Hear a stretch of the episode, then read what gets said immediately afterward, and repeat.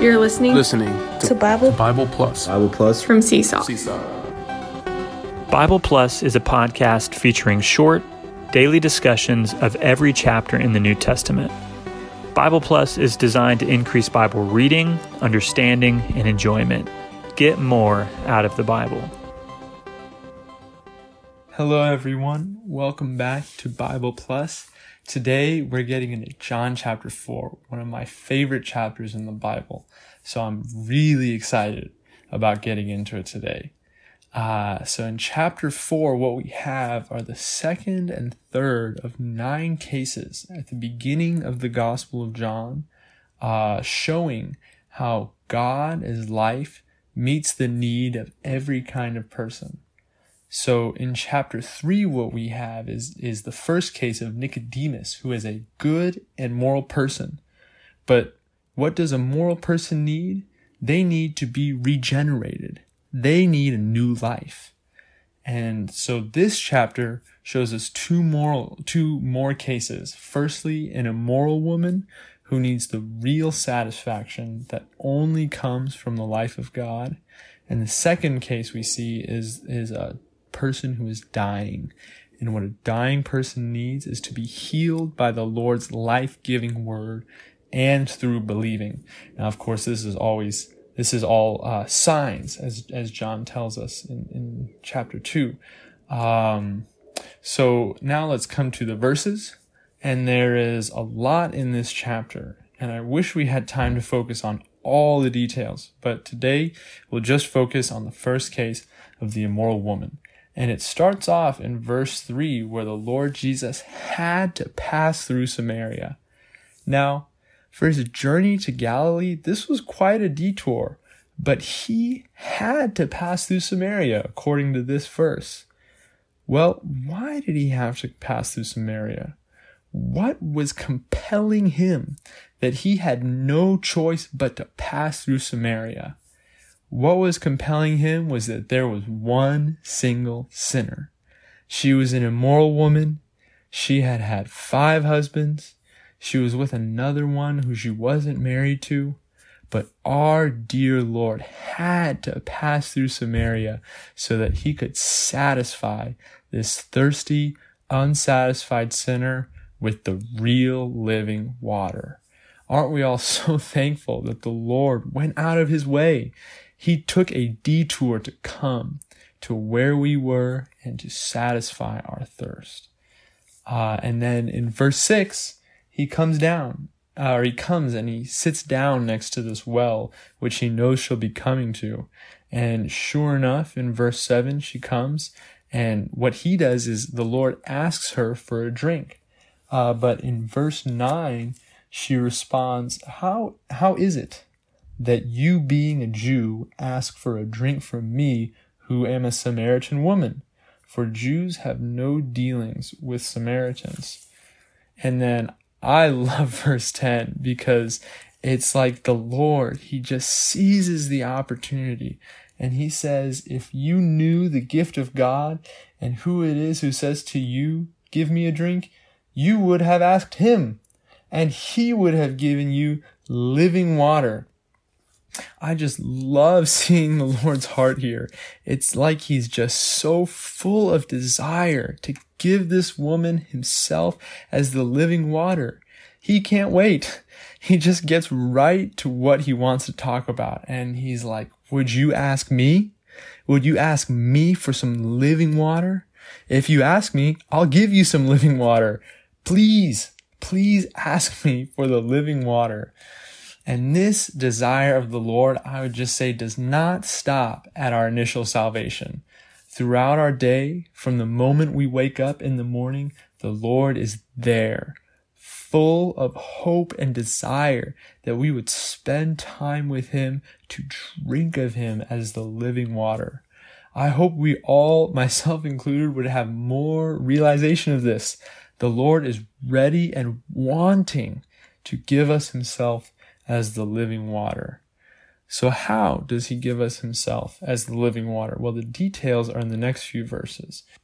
In verse 13, the Lord tells her, Everyone who drinks of this water shall thirst again. And this water here refers to more than just the physical water, but actually refers to the enjoyment and satisfaction we get from material things or worldly entertainment. And what the Lord says here regarding the inability of the enjoyment of material things or worldly entertainment uh, to satisfy us is confirmed by verse 18, where it's revealed that the woman had five husbands and was currently with one who was not her husband. So each husband she had was her quote, quote, drinking of this water. But with each husband, she found herself still thirsting, still unsatisfied, because her real need was the living water.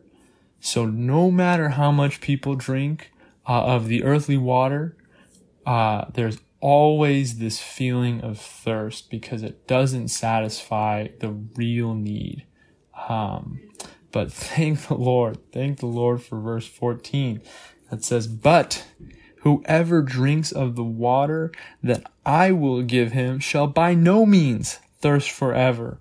And then I really enjoy this next part. But the water that I will give him will become in him a fountain of water springing up into eternal life. Brothers and sisters, I am so thankful for this verse. When we drink of Christ as the living water, not only is our thirst completely satisfied, but he becomes in us a fountain of water springing up so after we drink of Christ uh, for the first time by receiving Him, He is installed in our spirit as a fountain that is ready to spring up at any time. Oh, the Lord has become in us a fountain. This is really wonderful. I hope that throughout our day we would all we would all be reminded more and more that Christ as a fountain of water has been installed in our spirit hoping that we would drink from him, enjoy him, and be satisfied by him. So then, how? How do we take this living water? Well, in verse 15, the woman asks, Sir, give me this water so that I will not thirst nor come here to drink. So the Lord's response here is to show her how to take the living water. And firstly, we have verses 16 through 18, where the Lord helps the woman to confess her sins. Now, the fact that the Lord is helping her to confess her sins might not be so apparent, but have you ever wondered why it is that the Lord tells her to call her husband in verse 16? Here, the Lord was intending to touch her conscience so that she would confess her sins. So, that's the first uh, step of our taking the living water, or to our taking the living water, is to confess our sins, which is what Jesus was trying to help the woman do here. However, the woman was not so comfortable with him touching her conscience, so in verse 20, she kind of changes the subject uh, to worshiping God. Um, and the woman, you know, her problem with the matter of worship was really a matter of yes or no, this place or that place which belongs to the tree of knowledge. But the Lord turns her to her spirit, which of course belongs to the tree of life. So the woman changed the subject from her husband to worship, but the Lord Jesus took the opportunity to reveal to her the proper way of receiving the living water. So let's read verses 23 through 24. Uh, that says, But an hour is coming, and it is now when the true worshippers will worship the Father in spirit and truthfulness, for the Father also seeks such to worship him. God is spirit, and those who worship must worship in spirit and truthfulness. So here, the Lord is instructing her regarding the need for her exercising her spirit to contact God the Spirit. So to contact God the Spirit with her spirit is the second step to drinking the living water. And this portion even reveals to us that to drink the living water is to render real worship to God. Isn't that awesome?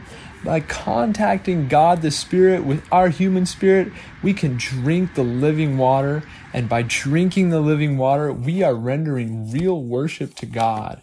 If we come together to worship the Lord and we only exercise our mind, we will be a group of unhappy people. But the real enjoyment, the real worship comes from our constantly drinking the living water by exercising our spirit to contact God who is spirit. Now, finally, in verse 25, the Samaritan woman makes one more excuse saying, I know that Messiah is coming, he who is called Christ. When he comes, he will declare all things to us. And the Lord responds by saying, I who speak to you am he. And so in this verse, the Lord led her to believe that he was the Christ so that she would have the eternal life. And from verse 29, we can see that she believed. Uh, so this, this is the way to take the living water by confessing our sins, by contacting God who is spirit and our human spirit, and by believing that Jesus is the Christ. And then what is the result? The result is that she spontaneously leaves both the well and the water pot. Brothers and sisters, why are so many people thirsting after things other than Christ? Simply because they are not satisfied with Christ himself. Once this woman was satisfied with Christ himself, it was no problem for her to drop these other things that were previously her source of satisfaction. And the only way for us to drop our water pots and to leave our wells is for us to be satisfied with Christ.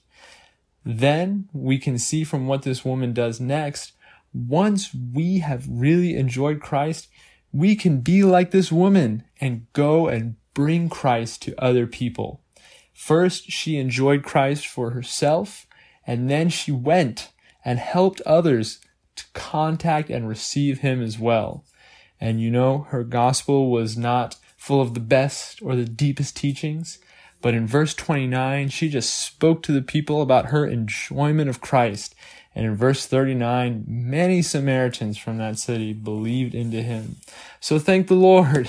We do not have to be so complicated when we speak to people, but we can simply overflow our enjoyment of Christ to others. May we all be like this Samaritan woman who first gained Christ and then brought him to other people.